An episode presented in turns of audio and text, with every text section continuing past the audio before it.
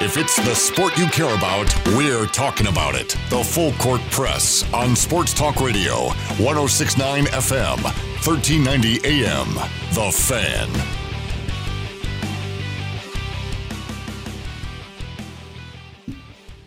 Full Court Press, 106 on FM, 1390 AM, The Fan. Eric Frandsen and Ajay Salvesen here. You can also stream us on 106onthefan.com and find us on our podcast. Stitcher, iTunes, Spotify. Just type in Eric's name, my name, or the Full Court Press. You can listen to our podcast, including Hour 1, which is already up, ready to go for you to listen to if you missed the entirety of it. Go ahead and tune into that. Ajay, should players be able to transfer at will whenever they want to? No. Why not? If a coach can change whenever he wants to, why can't players? I don't like the idea of like, look, it's not working here because I'm not starting as a freshman, so I want to go somewhere else where I'm going to start. Why don't you bite out your time and work your butt off and try to get to that spot? Are you getting screwed? You want to go back to the uh, freshmen can't play because they have to cut their teeth in the system? No, I mean not necessarily, but I mean, look, if you're good enough to play, coach will play you. If you're good enough to play, coach will play you. Coach Smith has always said that. I don't care how many stars you have next to your name. I don't care where you came from, what school you played for, how many points you averaged in high school. I care about what you can do for me now. Okay, but let's say you're playing well for Utah State. Okay. You're a young freshman, maybe even a sophomore. You're playing well, Mm-hmm. and it looks like you're on a good trajectory. Suddenly, something happens at Arkansas, and they say, We really like what you do. I used to be in your conference. Um, I know who you are. Why don't you come play for me? We have national title aspirations, or we're going to win our conference, or we're going to go deep into the tournament because of who we play and the type of, of conference that we're in. There's no guessing whether or not we're going to get in or not. It's a question about how deep we're going to go into the tournament. Don't you want that opportunity? And you know what? If you come play for us, you're going to get paid. We're going to pay you. What player wouldn't take that opportunity? Yeah, sure, there's going to be a few that'll say, you know what? No, I'm committed to being here, it's, or I'm from, or I'm committed to this place. Yeah, there's going to be some some guys like that. But the vast majority are going to go, yeah, that's a great opportunity. And transfer right away. I'll play right next year. Colby McEwen wouldn't have had to sit out last year. He could have played right away for Marquette. He'd be a better part of who they are this year. I I think that on the one hand, if a coach can move at will, a player ought to. But at the same time, I think you open up a major Pandora's box. And Yeah. you just create free agency, you create farm systems. And by the way, by But the it's- and by the end of it, already. coaches who are in the Power Five, coaches with power, name, and recognition and pull, are not going to be happy with it because their own players are going to get pulled away from them. True. Michigan's going to come out and say to a kid at Alabama, look, or a kid at Louisiana, look, you're not going to win a game there. You aren't getting to the national championship through Alabama. Get out of there. Come to Michigan. Ohio State's on a down year. We're going to be in the Big Ten championship. We're going to have a chance to compete for a national championship, and we have a lot of money for you. Come be a part of the national championship team instead of having to dig your way through the hard stuff. And so Nick Saban, I mean, who may be a fan of it now, later on he's going to be pissed.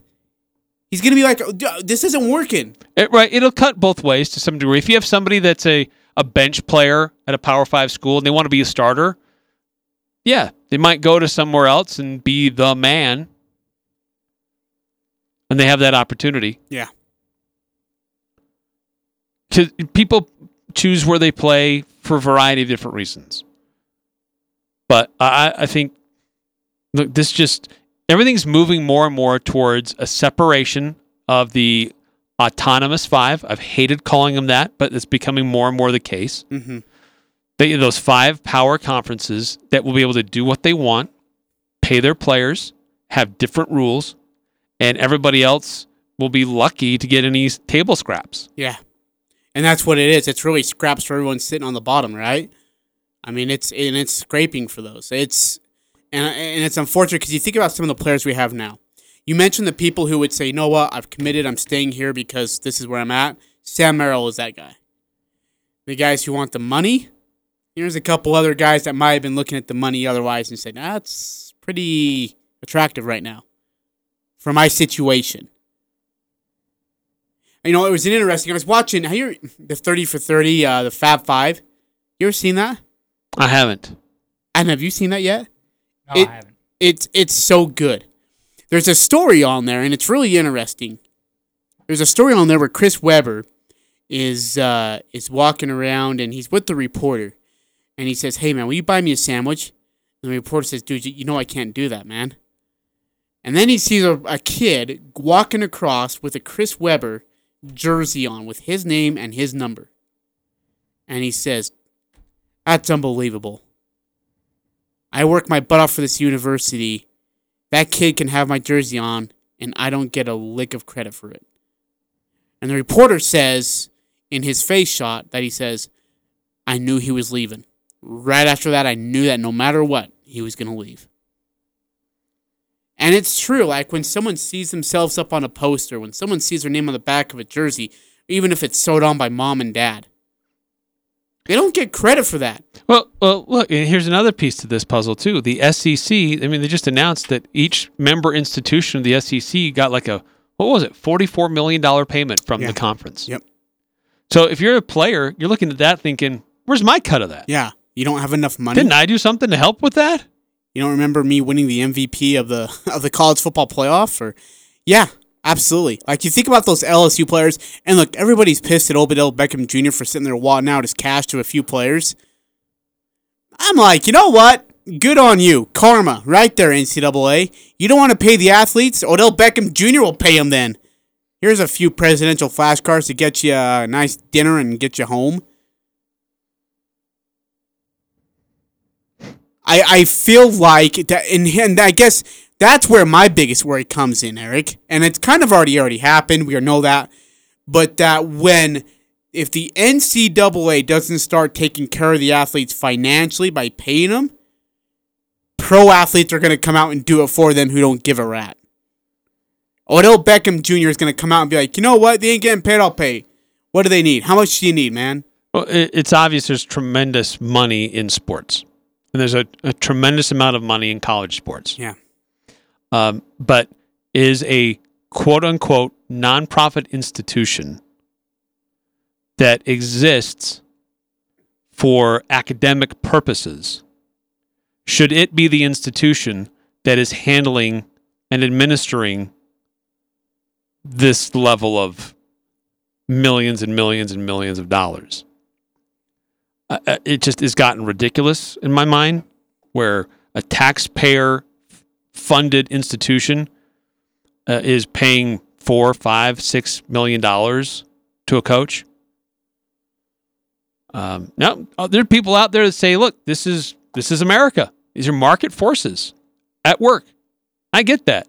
I'm by no means am I a socialist or or a communist. Um, I totally get that. I totally agree with it. But let's call a spade a spade. Yeah, It- there you go. It's not amateur athletics. Not These anymore. are these Yeah. are professional for-profit entities. And let's treat them like they are. and by the way, kids are Tax them, Yeah, tax them, regulate them, and just say, okay, sure, pay them the market value. But there's a cost of doing business. no, Provide insurance, all that stuff. I'm with you. I think I think that's a, you bring you bring up a great point. By the way, you can text it on this conversation if you wish. 435-339-0321. 435-339-0321. Eric has brought up a great conversation here. Is this worth it? Is this a solution? Does it hurt? Does it help? How so? Right. So the, the the genesis behind this is the Big Ten. Basically, all their athletic directors are. They've tried this before. They tried this about a year ago. They're trying it again, and they're trying to get more and more people behind them.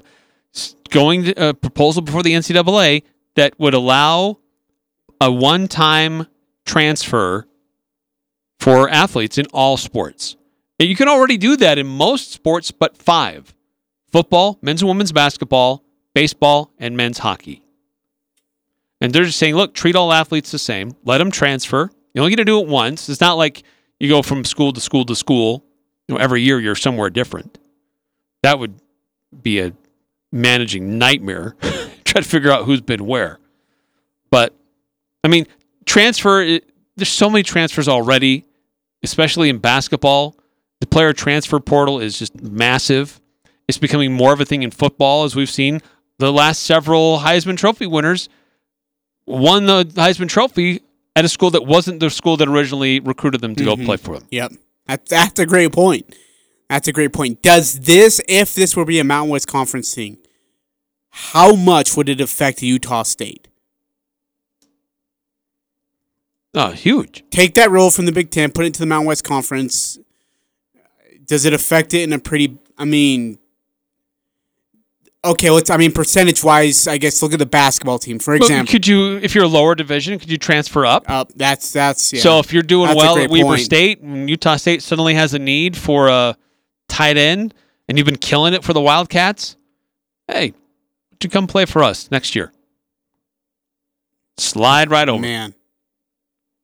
And think of the athletes who would be in that position at tight end who get knocked down a, uh, a spot. Do you develop uh, relationships saying, hey, you can't make it here. We, our spots are filled, but we've got an arrangement with Weber State.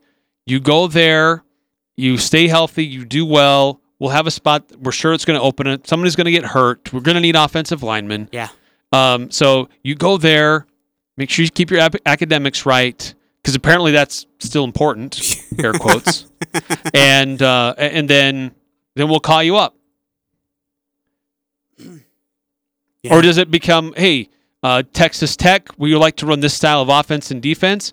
Utah State, we'd like you guys to do something similar, so that when we have something go wrong, we can just call one of your guys over to come play for us down in Lubbock. Wow. I mean, why not? Yeah. I'm with you. I'm with you. It's where it's heading. Yeah, I'm with you. Uh, I just like when push comes to shove, and it really does kind of, and this starts to go through, and the whole and the rest of the country of athletes are going to be getting paid. Like it's just going to take on a whole new meaning, and nobody will be happy with it, except for the players. But of course, that's the most important part because that's the one out there getting you the money. The coaches are making the money. The players are the reason why you are making that money to to really to honestly put it fair and square. Hey, speaking of NCAA, uh, NCAA, Eric, uh, as we all know, we actually have a new segment, a part of the show, which is called "This Week in the NCAA." Here it is of this week. I'm Kevin Kugler with This Week in the NCAA on Westwood One.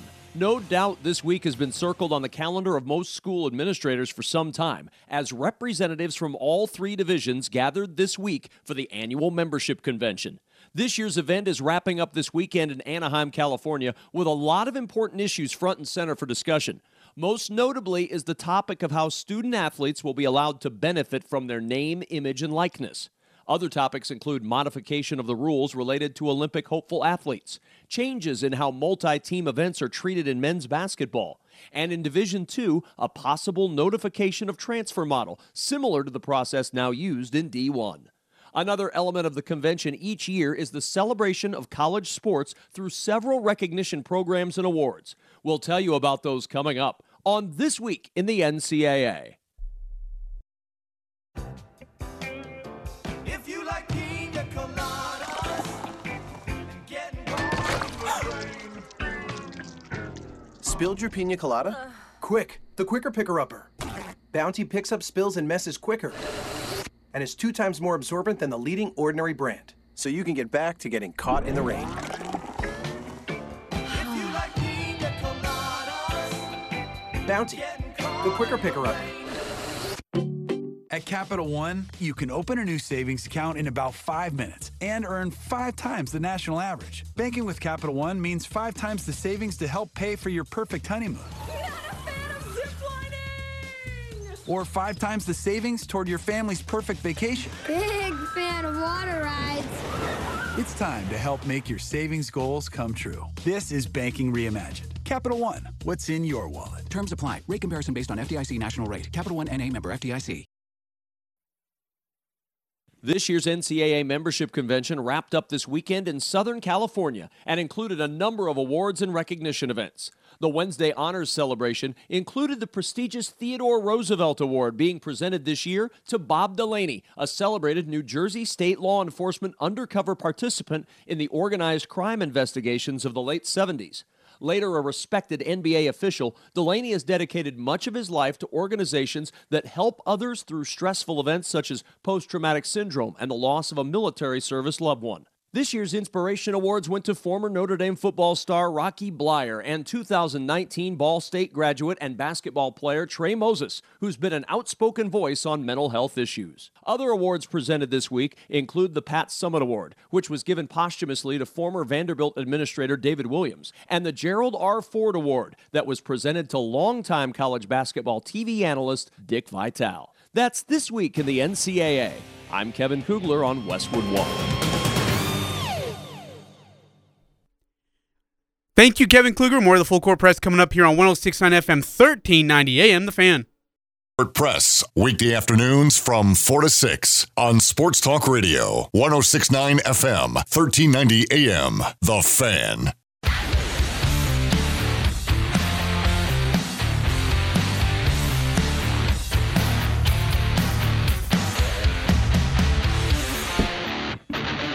Full court press. Eric Frandsen and Jay Salvesen out in the intern in the house running the board. Actually, We have turned over our lives. yeah.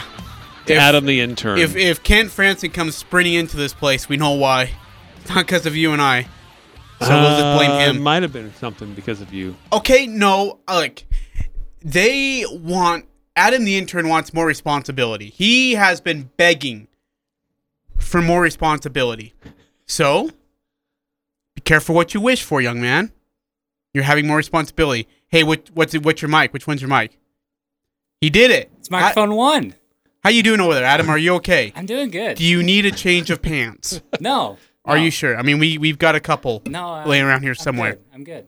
Did you? Speaking of that, have you seen some of Rex Chapman's videos today? No. no. Dude, the one with the hot dogs I still haven't got over. oh, that's yeah. well, what's so Rex Chapman posts a lot of silly videos on on Twitter. Usually it says block or charge or something like that. But he showed one the other day. This guy it looks like he's a baseball game and he's just a big man, large man, and he's throwing up in his chair. And all I can do is just sit there and it comes in waves. It's really it's disgusting. it's It's, so revolting. gross, I'm so disappointed in myself that I watched it all the way to the end. But what's bad That's the is thing that is we watched all the way to the end. Yes, I know, and I feel horrible that I did that. I feel like I'm a lesser human being. But what's bad is later that night, my sick, my kid got sick, and he was hurling into a bowl for the all evening. I'm like, man, what is it that I can watch people puke all day today? Not a good day. But anyway, he has one today that uh, you'll have to go and watch, based on a comment you just made. Hey, uh, one last thing. we, we're going to move on. Really, I want to move on. There's a lot of other things. But um, from the topic that we had earlier, in in Europe, they don't high schools, colleges, they don't have athletic programs whatsoever. It's all club sports. Like the the community owns the team, the city does, or it's a it's a private league or a private team. There, it's not school sponsored. They've determined that our schools are for academics and not for athletics. And so I'm not, I don't know that we're heading in that direction. Certainly there's a value in team sports. You learn a lot of important lessons in sports. But you wonder more, I wonder more and more if those, the, uh, the mission of an academic institution and what an athletic program is all about are, are becoming farther and farther apart. I'll just leave it at that. Uh, big, speaking of college sports, uh, big basketball game coming up this weekend for Utah State, taking on the Aztecs. Uh, San Diego State, their best start in program history. They're going to be retiring Kawhi Leonard's jersey this weekend. Uh, he was part of What their one of their best runs that they had ever had before. Highest that ranking they had ever had. Right. Um. By the way, I think they only lost three or four games the yeah. whole time do you remember? And, and Adam, you can hop on here with this one because you'd be more familiar than we were. This was like, do you remember that game with Jimmer Fredette versus Kawhi Leonard? And where Fredette, well, I mean, I think he had thirty something, just went off that night versus the uh, the Aztecs. That was one of the most. I talked to somebody who's covered a lot of college basketball in a lot of different venues and arenas. Do you remember that game? Uh, I remember it vaguely. I remember being a big fan of Jimmer, but this was back when I was starting to figure out the game of basketball and Yeah, things like true. that. So I don't really remember. I just He remember would he would have been a wee little media. tadpole. Yeah, you were in diapers, Yeah, binkies like, and I had no idea who diapers. Kawhi Leonard was. I just knew Jimmer. So, and well, nobody really knew who Kawhi Leonard was, to be honest with you. Everyone, I mean, everybody knew about Jimmer because he was chucking up Steph Curry size shots before Steph Curry was really doing it himself. And so I remember just that matchup. And I've t- I talked to a beat writer who's covered numerous great, great basketball games in incredible venues. And he says that still is the most electrifying game inside of a building he's ever been in, ever, for a singular game. He said, I, I mean, would come back, hammer dunk. People just going ballistic. Jimmer comes up 43 feet, nothing but net. Everybody's just oohing and on. And like after the game, Jimmer's walking off the court. And the thing was like Jimmer was in this zone where after he hit like a 36 footer in a guy's grill, San Diego State calls a timeout. Jimmer walks off the court. Everyone has their hands up, and Jimmer just goes by everybody. Sits in his chair, looks at the ground, doesn't say a word. Like he was in this different zone that night. Um, you should like go back and watch the highlights of that game. It is. I know none of us. Well, two of I us, three of us, are not BYU regularly, to be fans. honest, it is one of those unreal venues. Anyways, Kawhi was a menace. But. Kawhi was a huge part of that San Diego State animal, team. yeah, they got they went to the Sweet 16 Yep. with him. With Steve Fisher was the coach, right? Yep, yep. Um, and uh, their current coach uh, was uh, was an assistant on that roster, um, and they're they're trying to insist that what they're doing this weekend is is not in reaction to Kawhi being yet another Finals MVP, but rather uh, an opportunity to recognize him more officially for what he did at San Diego Yeah. State. Oh, and by the way, he's turned out to be a pretty spectacular professional basketball player. I don't know why it took him so long to get this done. Yeah, I know. Why? Why are they waiting until now? But um, the it's a big game for a lot of different reasons. There's a lot of exterior stuff that's going on. Maybe some distractions to some degree. But this is a this is really is San Diego State's last real test to finish the season undefeated. Uh, Utah State is a different team now, I believe, than when they played San Diego State earlier this month. Uh, they've won four of their last five, and they're they're playing in much better offensive efficiency. I think their defense has picked up a little bit as well.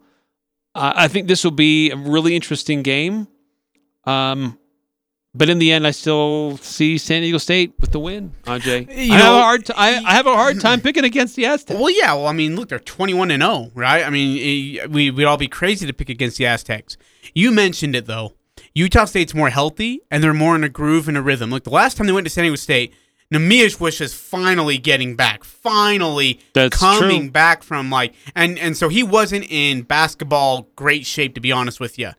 He he didn't have any lift. And speaking of no lift, Sam didn't have any lift either. Sam was dealing with that bad ankle injury. It looked like it was just thrashed. He was tired.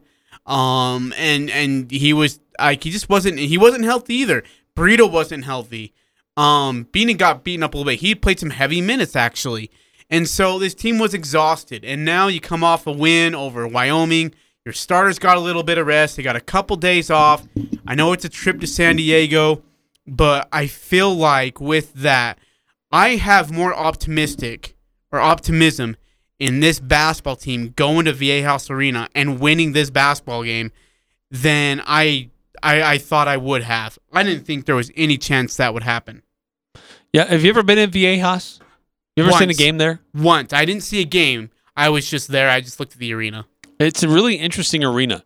Uh, all Is the, it as big as it looks like? Okay, so it's like, a good size. I mean, I've I, like I've been in the arena, but I've never. But I was standing like at the top, and so you really don't have that good of a view from the top. But like, I mean, it just it looks big, but I was like, I wonder what it looks like when it's sold out. it looks good. Is it? It looks good. Uh, what's interesting about it is all the concessions, all the restrooms are all outside. really? Right. So it's basically ground level, and then you you go down because it's built in an old football stadium. It's really kind of co- cool how it's uh, put together and what it's uh, all about. But it, it's uh, they got a great student section, um, and they've got a great team. And this is, I, I think that the real key is can Utah State slow down Malachi Flynn? He has been on a terror. He's a monster. He's a menace. Um, and and I think that Abel Porter has, has to step up his defensive game in this one because he's probably more more than anybody going to draw him uh, have his defensive assignment. And, and then Mitchell, right? Uh, Mitchell had like how many points? He dropped 25 pounds, and he's a brand new player this year. I mean, he looks so he looks so good, and he hit what three or four extremely difficult shots right in their eye. Who is that? So I'm looking at your roster right now as we speak. Yeah, it is. It's uh, it's Mitchell, um, who had and he hit three or four. I mean, Eric, just tough, tough looks with the shot clock winding down right in their grill he's became such a better player now that he's in shape. And the other kid that we have to worry about, of course, is Schakel. Schakel's a good basketball player, very fundamentally sound. Created a lot of um, created a lot of grief defensively for the Aztecs against the Aggies the last time at the Spectrum. Um, and I thought he made some good decisions offensively when to get rid of the ball. Found Flynn, found Mitchell twice, I think, for open threes. He's just such a good playmaker the Aggies are going to have their hands full on Saturday night. We all know that, but it just he adds another dimension. Well, and and San Diego State really effectively took Justin Bean out of his game. Uh, they held him in check. They didn't allow him to do what he normally likes to do. Uh, they made it difficult for him. He uh, only had eight points, four rebounds. Uh, it's very uncharacteristic game for Justin. So I think he he is going to be motivated to have a much better game and a much better performance against San Diego State than what he did. When was that? In early January. Yep. And and by the way, Neemias Queta, like you want to talk about scouts watching games? There's gonna be a lot of scouts watching this game because there's a lot of eyes on both San Diego State and Utah State. Uh, you mentioned it already. Last time Neemias Queta was out on the court versus the uh, the Aztecs, five of eight from the field, five of seven from the line. In 30 minutes, he had what one steal, three blocks. I think all three were in the first half. 14 boards and 15 points. Um, but he didn't feel like he was himself. 14 boards and 15 points, three blocks. Imagine what he could do when he feels like he is himself, which is where he's at now. He's going to have to be big. Like, Flynn loves to get to the hoop. He took Abel to the hoop. You said it already numerous times with ease. If Queta can get there without being in foul trouble, Queta can have his presence be known, and it's going to create some difficulties for the Aztecs. How much? It just depends because San Diego State can hit from the outside. But if you're if you're relying on all outside stuff, it's gonna be hard to win a basketball game. Yeah, uh, especially if it's a tight game. We've seen that in tight games, Utah State's outside shooters outside of Sam Merrill are not great.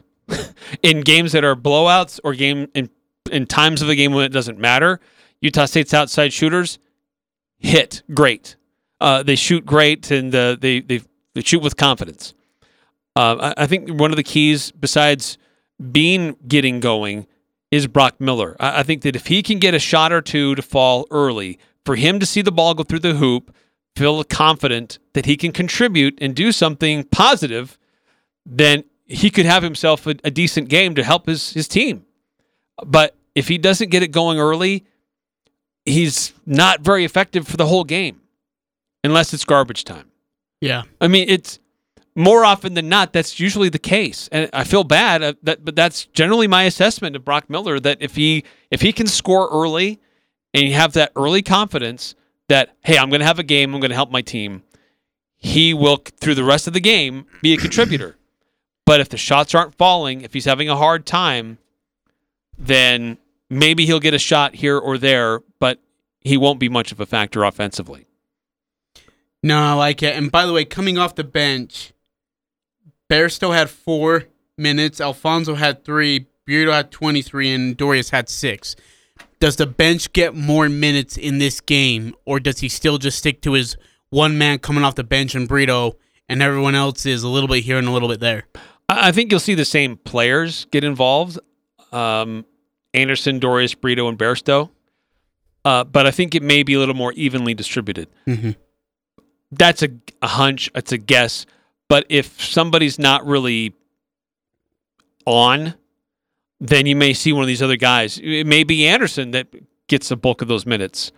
Um, uh, maybe it goes back to Brito. Maybe you see something in Bairstow. Though in this kind of a situation, this kind of matchup, I would probably not see. I, I wouldn't guess that we'd see a lot of Bairstow, just because I think Craig think Smith so? is going to say these are my guys. I'm going with my my veterans who been in these situations. I'm going to go with them and see what they do. So out of Bairstow, Dorius, and Anderson, who gets the most minutes?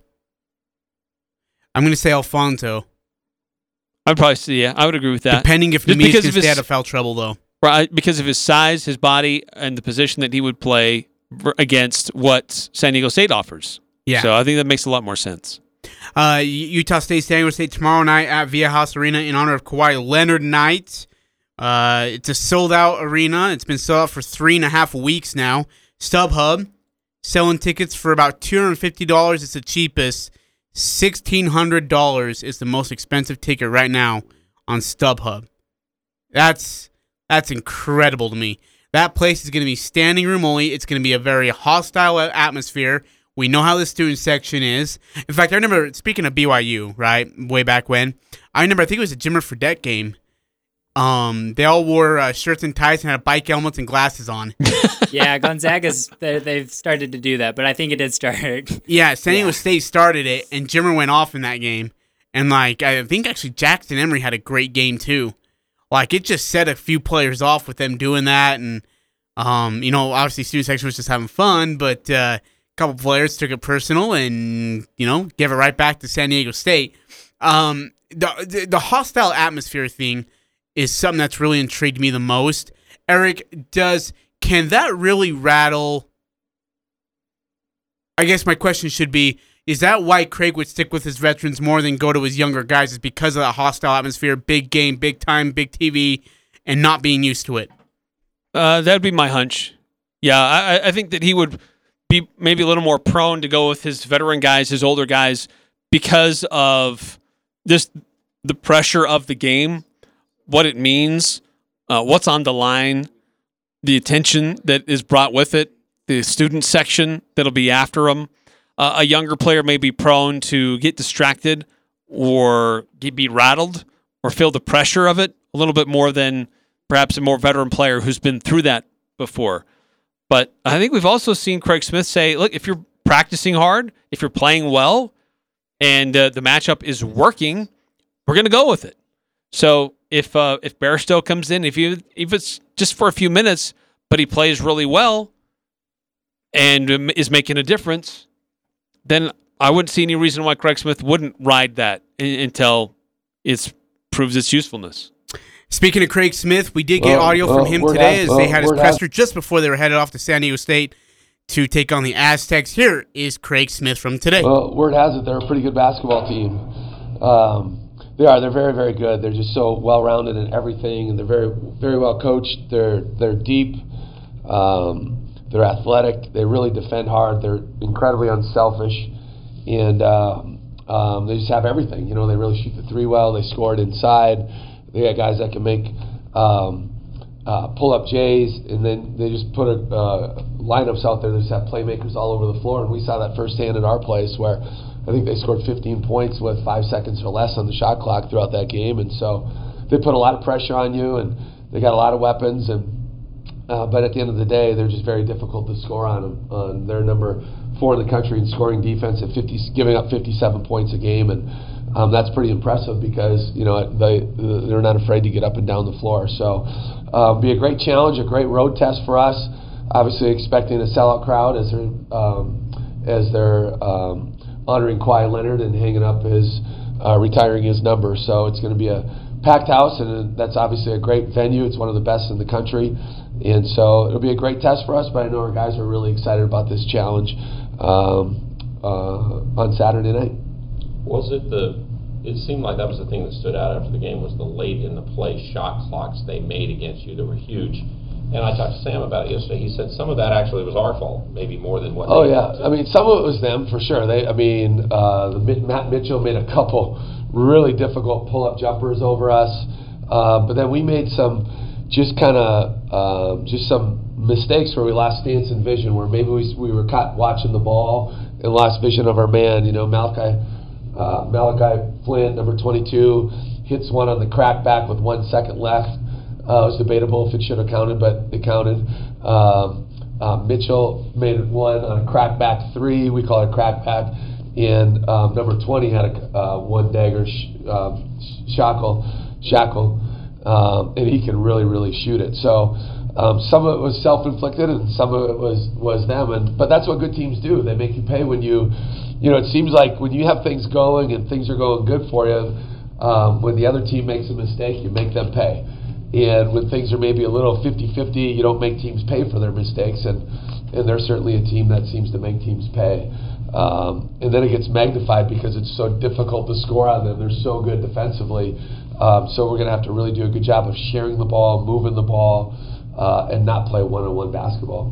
But the exciting part, we played about a month ago, maybe just under that. You know, that was when Nemi, that was Neemias second game back from the injury against Florida, and, and I think we're we're doing some things a little bit differently since then, and playing some different guys, and and um, we've been trending upward, and, and and so it should be an exciting game.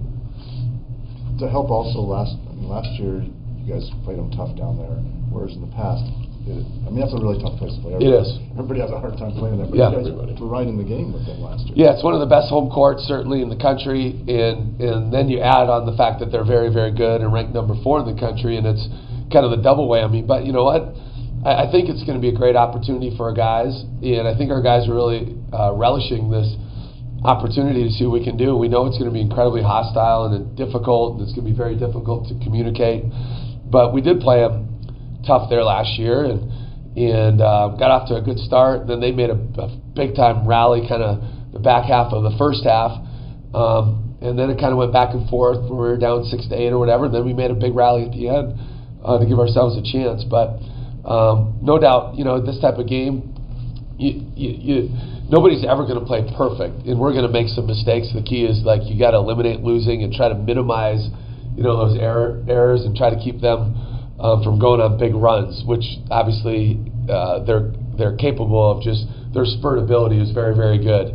Uh, where they go, you know, Nevada was up on them halftime, first minute, I think minute 12 of the second half, they go on an 8-0 run or whatever it was, or a 10-0 run, and just just like that, the game just changes. So, got to be able to control tempo and understand what we're trying to do, and and uh, be on point because they're they have just dynamic guards all over the place, right? Malachi Flynn is is phenomenal, and you know, he, I mean, he leads them in points per game, assists per game, steals per game, field goal attempts, made, three point field goal attempts made, free throw attempt made, and and he does that because he a he's really good, but then you have such great buy-in.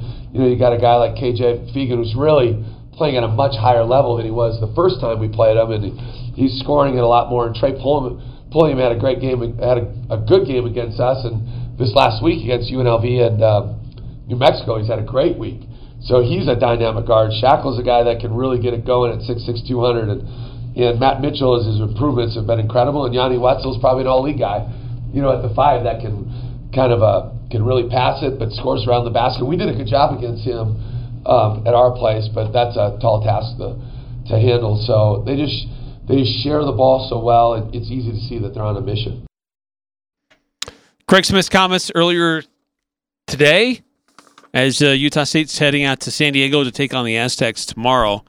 And it's a later game for USU. Uh, don't forget our sister station, KVNU, they'll have pregame coverage starting at 7. Then the game will be shown on CBS Sports Network at 8. So uh, you can watch it.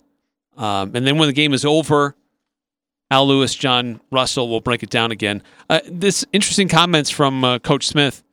Uh, just how he feels like his team is in a in a better space right now. Yeah. Uh, where compared to where they were about a m- little less than a month ago, but it was a it was a competitive game in Logan. Just, I mean, Sam Merrill had a heck of a game. Yeah, Sam Queta had really a good, good. game. Yeah. but not too much help beyond those two guys.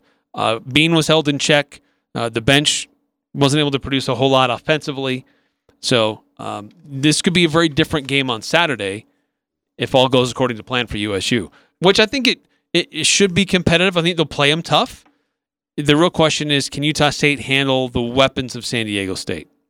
They can hurt you from so many different places. Yeah, with so many different players too. That's the biggest problem, and that's why we need to have everybody have an all-around good game. Whether it's Brito, whether it's Miller, whether it's Porter, Merrill, Bean, everybody who comes in has got to contribute in some way or somehow to take some pressure off of everybody else, to put some pressure on San Diego State and spread them out in the court a little bit. If Miller can go to the corner and hit two threes, spreads them out to the corner. I don't think San Diego State feels threatened by Brock Miller. I don't feel like they're threatened by Brito. They say, look, if we guard Miller, or excuse me, yeah, if we guard Merrill, we guard Queta, we're, we're going to win this game. Right. Because nobody else can put up 20 points for them. Nobody else can can have an effect offensively like those two guys. And maybe we let them have what they want, guard everybody else, and then they still can't beat us. Um, I but I tell you, and I think you've already mentioned it already. I'm scared to freaking death of Malachi Flynn, man. I have nightmares about that guy still. I mean, like, Rick, do you remember when he took the two dribbles between the legs and spot up for straightaway three right in Porter's grill?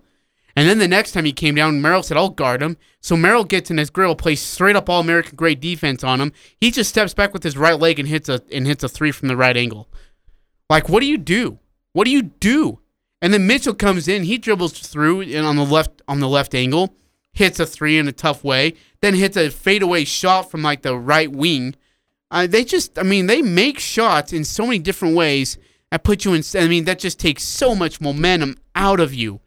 And that's the other thing is that the Aggies got to be able to shut these guys up, shut this crowd up, this sold out crowd. Keep it quiet. Keep it quiet so they be able to do what they want to do with no pressure and no strain on them. Uh, San Diego State, one of the few teams that has been able to rebound the ball better than USU. Uh, I think that's got to be a big key Yeah, as definitely. well. How well they rebound the ball, how much they share the ball, and how much the bench gets involved. Yeah. Eric, predictions for tomorrow night. Let's hear it. Uh, I told you I like Utah State where they're at right now, but I don't. I just don't see them getting this win. Um, I'd love to be wrong, but I think this is going to be San Diego State winning this one. I'm going to say 62 to 57. Okay. John Russell, who does post game there for the Utah State Aggies on our sister station on KVNU, says San Diego State by 15. Oh. He thinks this one's a runaway. Me? Look, Malachi Flynn and Mitchell are great, but I think this t- this team has this Aggies team has a little bit of redemption. They want to reinsert themselves back in our at large conversation. They want to reinsert themselves as a team that's like, hey, look, we're here to stay. All right, we might, you might have thought we disappeared, but we're coming back. And I think this is the game that they can do that. I have the Aggies 76 72 winners over San Diego State. It's gonna be a good one. Eight o'clock tomorrow night, seven o'clock pregame on uh, with Al Lewis and Jalen Moore. Postgame, John Russell and Al Lewis should be an absolute dandy. Cannot wait to get it on between two of the most Big elite matchup. Yeah, two of the elite teams in the Mountain West Conference. Coming up, it's our Friday Five Best best Super Bowls that have taken place in our minds. This will not be the same list that we've heard. Talking up on the full court press on 106.9 FM, 1390 AM. The Fan.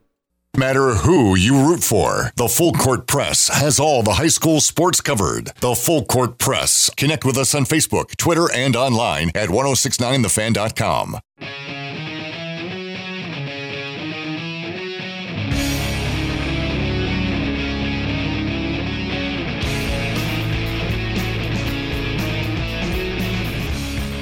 Full court press, Eric Frandsen, Ajay Salvesen. It's Friday. The weekend is here, everybody. Friday. Gotta get down. Remember when you made a mix once of like Friday songs? Oh yeah, dude. Um, I used to play that when you're not here. Yeah. I'm glad it's when, it's when I'm not here. Why? So the Super Bowl is coming up this weekend. Oh, by the way, a busy night of high school basketball on tap tonight as well. Really? Yes. Uh, who's playing where? That's- Sky, that's- Skyview is hosting Bear River. Skyview winner out. Uh, I believe it's is it Mountain Crest and Logan. Yep. Mountain Crest versus Logan, so Mountain Crest will be home. So it's that's right. It's in Hyrum, and then it's Ridgeline at Green Canyon, if I'm not mistaken. Is that yes, right? Yes, it is. Yeah. That's a big one. That's a big one. Really, that I agree. I think that's the competitive game of the night to pay attention to. So we'll have the Bear River game, Skyview Bear River game here on 106.9 The Fan. If you want to see who else is playing where and how you can follow along, which radio stations or how to stream live, go to cachevalleydaily.com, click on the menu. There's a little drop down for sports, and where it says local prep sports, you see the link for the local high school basketball schedule. So that's what's going on with high school basketball in Region 11 tonight. Uh, Ajay, Friday five best. Super Bowl 54 this weekend. Let's start with your number five. Best Super Bowls of all time. Number five is going to be the New England Patriots versus the Carolina Panthers. See, here's the reason why. Because that first half was a dull, right? No one cared about the first half. Second half, like there was points going up like crazy in the fourth quarter. He had Jake Delhomme rolling to his right, and then uncorking one to Steve Smith. He had Tom Brady to Deion Branch. He had Tom Brady going up for two on the uh, fake snap to uh, the running back, which got him in for a two point conversion. Uh, final score, of course, with the help of Vinatieri, 32 29. That game in the second half was one of the best second halves you might ever see in a Super Bowl. I, I think second half surges is a theme, maybe a theme in this, yeah, in this top five. Yep. Uh, for me, it, I also have the New England Patriots involved in this one, but it's not that same Super Bowl. This is Super Bowl Fifty One Mm. when the Patriots were down twenty eight to three against the Falcons, and not because I'm a big Patriots lover, because you know that I'm not. You love but 'em. That was a case of a, a team being down so much and overcoming uh, such a deep hole to come back and win, and just watching the Falcons just totally collapse. It was unreal. So that's number five on my mind. That that's a good one right there. Number four for me, and this is, I mean, for so many reasons, but San Francisco uh, over the Cincinnati Bengals, twenty to sixteen. Uh, this was the Joe Montana. Hey, I see John Candy in the corner of the end zone eating popcorn. Down, uh, down a score and needing a touchdown late to win it. 92 yards away from doing so, and he completes the drive with a pass over the middle to John Taylor for a touchdown. Just Joe Cool became one of the greatest ever after that. Mm. Cemented his status. Good choice. Number four for me was uh, Super Bowl 49, Patriots over the Seahawks. Similar, I think, to what we may see this weekend. Two of the best teams in, in the NFL facing each other for the Super Bowl. It was back and forth and back and forth. Uh, Patriots win that one, though, 28 to 24. And uh, it, that was a fun Super Bowl to watch just as a, I didn't care about the outcome. Uh, it was just entertaining to watch. That's a good one. I like that one right there. Uh, the next one for me is, and I can't I can't read Roman numerals that well, but the next one for me would be uh, Broncos and Redskins because of Doug Williams becoming the first African American quarterback to be the MVP, Mm. and then also that 36 point second quarter that they had where they just routed. I mean Denver, they put that thing into just a blowout. That was amazing to watch. That was in the, uh, early highlights. 90s? Yeah, I- well, no, that was uh, yeah, no, I don't know. Mid 90s. Is it, no, it was like early nineties, early 90s. Early 90s. But that, uh, but just, I mean, I watching the game on like YouTube. That was just amazing to watch. Just how that game was close, and all of a sudden, thirty six points in the second quarter, and that thing was over. That's unreal. Number three for me, the uh, the St. Louis Rams against the Tennessee Titans. Titans were a pretty young team, or as far as a being a new franchise. Uh, the Rams had that really exciting offense, uh, and uh, they had the lead. Then the the uh, the Titans came back. They had that drive just almost as time expired. Uh, Dyson gets tackled at the one yard line. Yeah. just a crazy, crazy finish uh, down to the wire. But the Rams came out on top, twenty three to sixteen. Kurt Warner was fantastic. Number th- uh, we at two, right? Number two. Seattle and New England, 28-24, New England. They were down fourteen and came back to win that game. That game was so well played in the second half; it was ridiculous. Both teams were clicking offensively. It just happens to be a defensive interception on the other side to end it. Amazing. Yeah, it was a great. That was a. That was on my top five.